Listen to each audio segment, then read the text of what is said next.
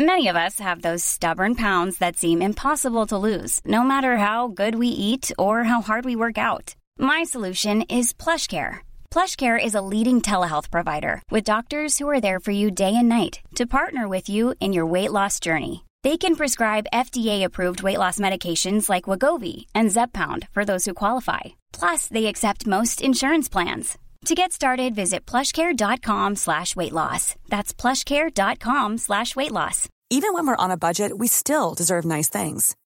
Quince is a place to scoop up stunning high-end goods for 50 to 80% less than similar brands.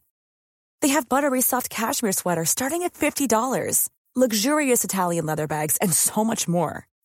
Plus, Quince only works with factories that use safe, ethical, and responsible manufacturing. Get the high-end goods you'll love without the high price tag with Quince. Go to quince.com slash style for free shipping and 365-day returns.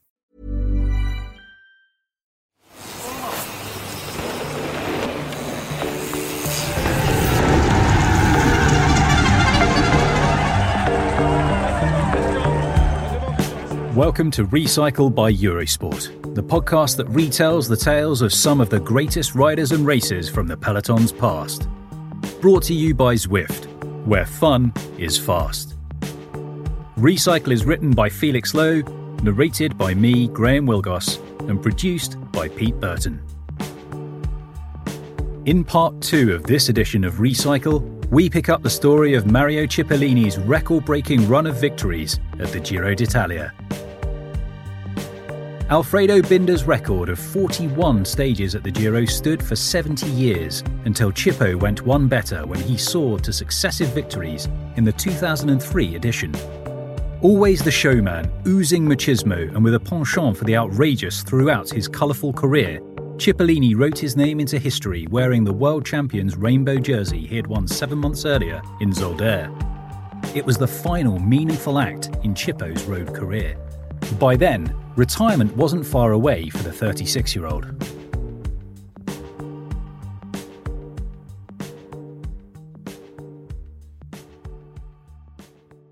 Breaking Binda's record had been the silver lining of an otherwise cloudy day for Chippo, who learned of Domina Vacanze's unexpected exclusion from the tour just ahead of the stage.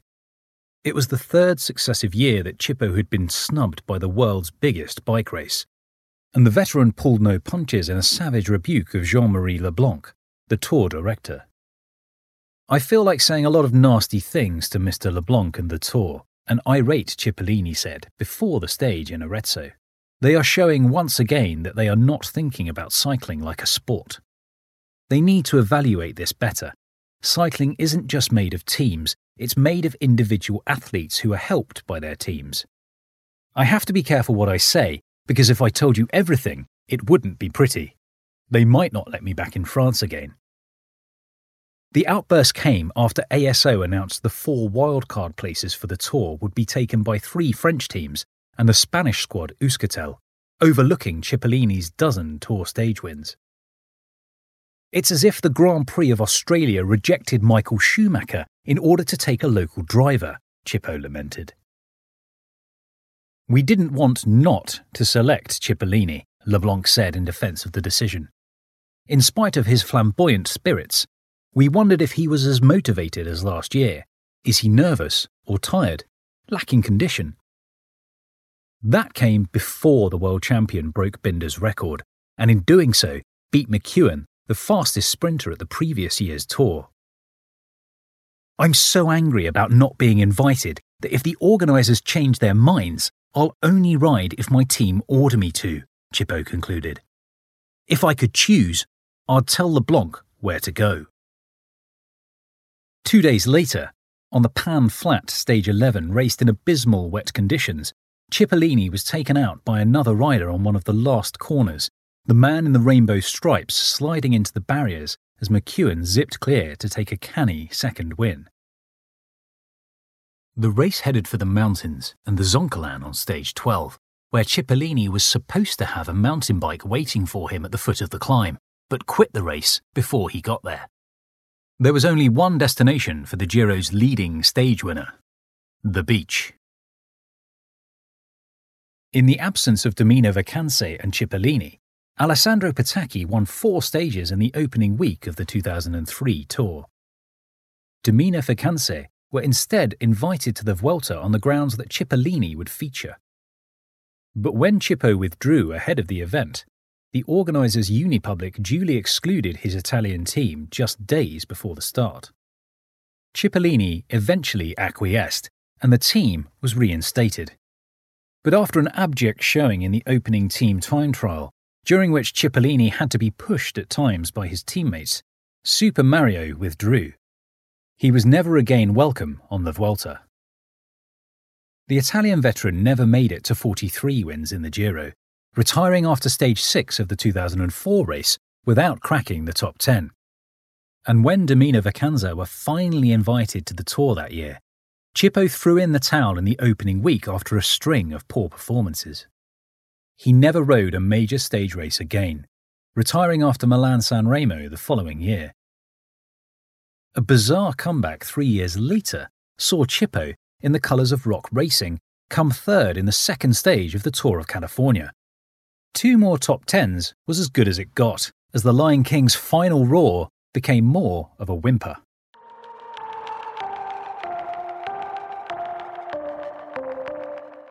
In his comprehensive sweep of Italian cycling, John Foot quotes the legendary Italian journalist Gianni Mura's opinion that Binda's 70 year record being surpassed by Chippo was a sad reflection on what the sport of cycling had become. But one Italian cycling specialist doesn't agree. I don't buy any of that at all, says Herbie Sykes, the Turin based author of Maglia Rossa, Triumph and Tragedy at the Giro d'Italia.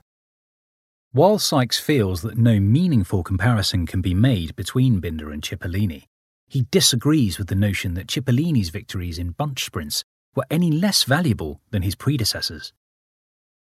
Binda might have been a truly great and complete cyclist who could win over all terrain. He could not only make it to the finish, but also topped the GC on five occasions. He was also a showman who played to the crowds. Cycling was fashionable in those days, and people paid to watch him win sprints, says Sykes. Most of Binda's wins would have been in bunch sprints, because that's what the public wanted, and that's how the organisers generated revenue. Fans paid to go into the velodrome to watch the sprint. There was no electronic media or any other means of disseminating otherwise. For Colin O'Brien, however, Cipollini's achievements in the Giro were a bit of a turn-off, to the extent that Super Mario is mentioned on only a couple of pages in his entire biography of the race. He's a strange character in the sense that he's part of Giro history, but not a very compelling part of the narrative, says O'Brien. My idea was to tell the story of this race, from its origins to its current day, through the lens of the most compelling characters in its history. With Cipollini, I very quickly realised that either he was going to have to get a chapter or two chapters all to himself to give that balanced opinion, or the other way to look at it was in the pantheon of Giro greats, the names that have really shaped the history of the event, he wasn't fit to shine their shoes.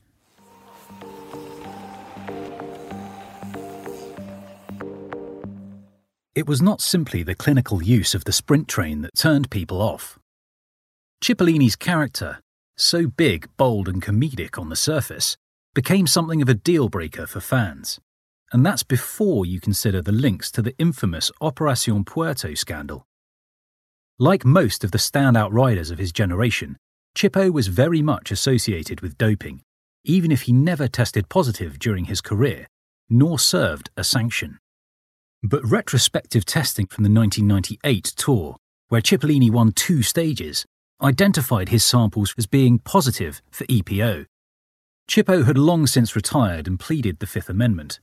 The storm duly passed, since which he has still regularly featured on state broadcaster Rai as a talking head. In 2010, he also successfully appealed a 10 month suspended prison sentence for tax evasion. Cipollini wouldn't be the first rider from the 90s for whom an asterisk next to their name has been no obstacle to picking up TV work nor is he the only person to exploit legal loopholes to protect his private wealth.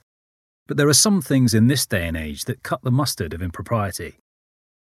Chippo was known as Sciupafemmine, or Lady Killer, from his early Playboy days, but he married Sabrina Landucci, the sister of Marco Landucci, the former Fiorentina goalkeeper, in 1993. They separated in 2005, just after he ended his cycling career, but Chippo faces ongoing charges that he stalked and violently assaulted his ex wife and threatened her new partner.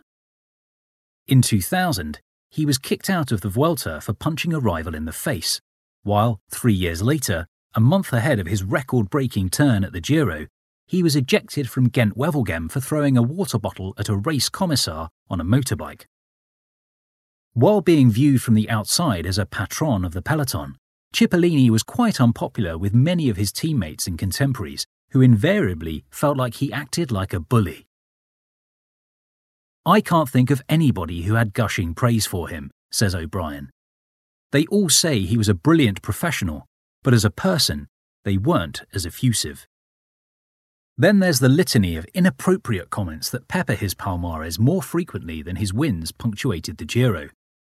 Speaking about his rivalry with Djamolidine Abdoujaparov in the early 90s, for instance, Chippo told Noel Troyers for his book, I won't go down on my knees to anyone, not to a woman, and certainly not to Abdu. That set the tone.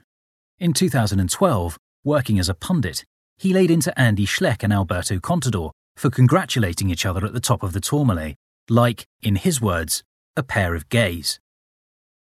When you used to look at Hinault, you saw a good looking bloke, Chippo elaborated. In Indurain. He was handsome. Strong men. Merckx. Bloody hell. He was like an actor. Now, look at Schleck, look at Contador. They're extraordinary athletes, but come on, they're small, skinny, light, like a pair of show ponies. It's hardly surprising that Cipollini lost a lot of respect in the sport given views that are both boorish and outdated at best, misogynistic and homophobic at worst. The things Mario Cipollini has said over the years are fairly, well, sometimes they're idiotic, sometimes they're plain hateful, says O'Brien. I think that now more than ever, we've all realised that there shouldn't be a place in our hearts for these people who are more interested in speaking about stupid things. I don't want to say he's bigoted, but he said some pretty unenlightened things about women through the years. He's been really offensive to people he doesn't like. O'Brien cites a recent spat with Davide Cassani, the manager of the Italian national team, which came to a head when Cipollini posted a video rant on social media in which he compared Cassani to a weed he wanted to eradicate. It looked like he was having a breakdown, says O'Brien. But at the same time, he's preening to the camera because the most important part of it is always Mario. While he admits to having never met Cipollini in person, O'Brien says, In cycling, the personality of champions is so integral to their story and their following. I just don't think that Cipollini's, at least his public persona, is very likeable. That was what turned O'Brien off from covering Cipollini's achievements in depth in his book. I said to myself, you know what? This is a book about a race. It's not a book about a person who wants to talk about sex and fast cars, who has drugs and tax problems, allegations of beating his wife. Purely in the context of the race, I said to myself, for a guy who has won 42 stages, I don't necessarily remember really enjoying Cipollini racing all that much. When it comes down to the racing and the results, what The Lion King achieved should be put into the context of his era and carefully weighed up alongside his character, according to O'Brien. With a rider like Cipollini, he's exciting for the last 30 seconds of a race, provided it's completely flat and he's got all his teammates around him, he says. With Cipollini, I always wonder if we think his talent was greater than it was purely because we expected it to match the size of his ego and his personality. I'm not necessarily convinced that his talent was a match for his ego.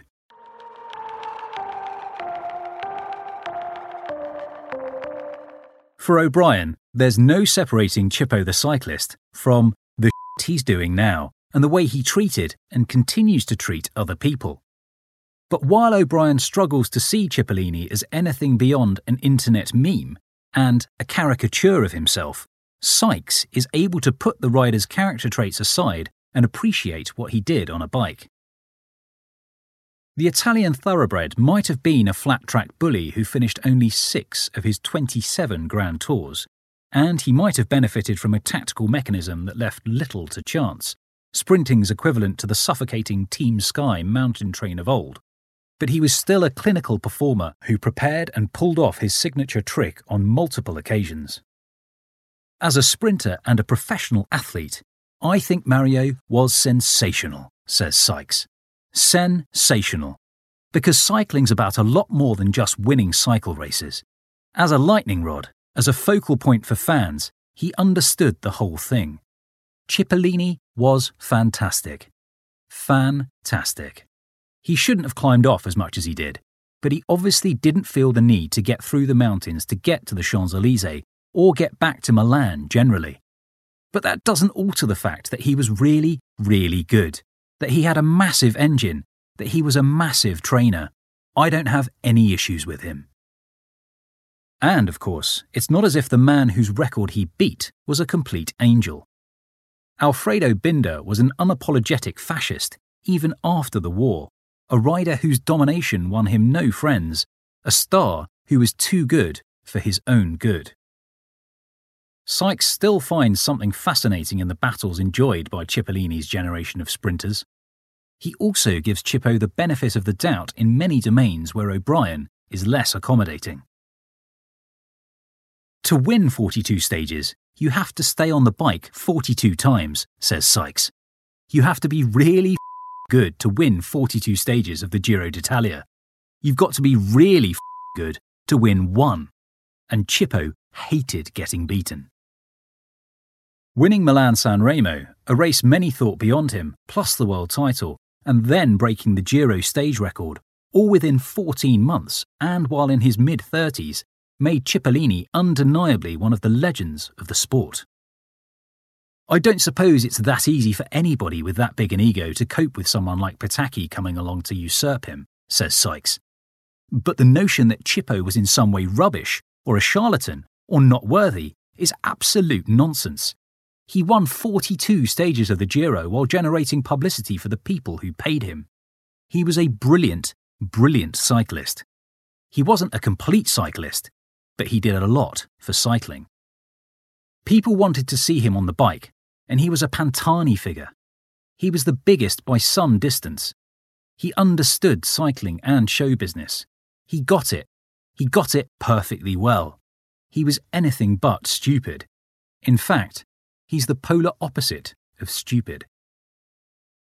Be that as it may, O'Brien does not favour the comparison with the late Marco Pantani, a rider whose legacy is still celebrated in Italy, despite his doping history. I can suspend my disbelief when I look at old footage of Pantani, says O'Brien, or when I read about him, even when his name is mentioned in passing by a commentator on a particular climb. I can wistfully think back to the good old days whereas with Cipollini, I can't separate all that I know about the person from his achievements. Talk of Cipollini breaking Binda's record, says O'Brien, is a red herring.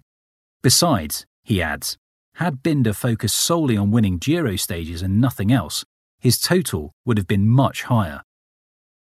Cycling already struggles with this idea of the general classification versus the stages, climbers versus sprinters, one day specialists, cobbled specialists, all of this. Then Cipollini is that on steroids, if you'd forgive the doping reference, because he's so specialised. He's specialised within a speciality, says O'Brien. Whereas today we have riders like Peter Sagan, capable of winning over multiple terrains, and Wout van Aert, who can win bunch sprints and pace teammate Primoz Roglic in the mountains, Cipollini rarely managed to get over the climbs, even in the gruppetto. If I wanted to be controversial, I'd say that someone like Cipollini oversimplifies the sport to an almost offensive level, O'Brien concludes. To me, there's no beauty in that. There's no interest. It's just a guy who's fast enough in a straight line for 30 seconds in perfect conditions. I'm glad that's not the cycling we're living today. I think that he's an interesting footnote for cycling, but I'd almost say he's a kind of cautionary tale. Perhaps Italian sports writer Gianni Mura was right, O'Brien continues. Cipollini was a sad indictment of where turn of the century cycling found itself. And I think that the difference we see now between the modern riders, whether it's Mathieu van der Poel, Van Aert, Sagan, whoever, and Cipollini's era, is a mark of how far cycling's come, and, hopefully, the better health that we find the sport in in 2021. If O'Brien has now completed his belated chapter on the Italian sprinter by proxy, Perhaps the final word should be left to the very man who once famously said, I was a leopard, and you don't ask a leopard to be a cow. You also don't ask a leopard to change his spots. And that's the issue that clings to Mario Cipollini and his legacy as tightly as one of his statement skin suits.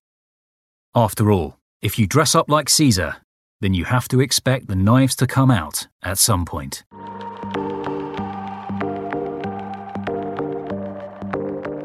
This has been another episode of Recycle by Eurosport, brought to you by Zwift, where fun is fast.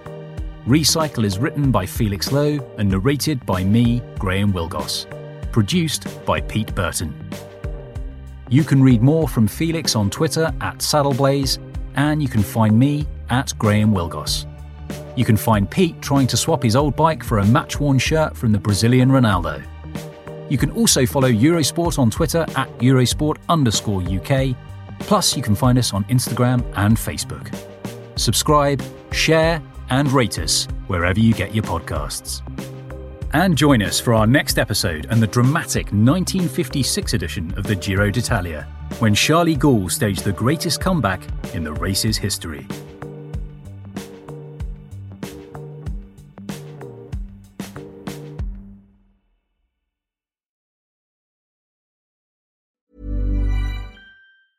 Even when we're on a budget, we still deserve nice things. Quince is a place to scoop up stunning high end goods for 50 to 80% less than similar brands. They have buttery soft cashmere sweaters starting at $50, luxurious Italian leather bags, and so much more. Plus, Quince only works with factories that use safe, ethical, and responsible manufacturing. Get the high-end goods you'll love without the high price tag with Quince. Go to quince.com/style for free shipping and 365-day returns.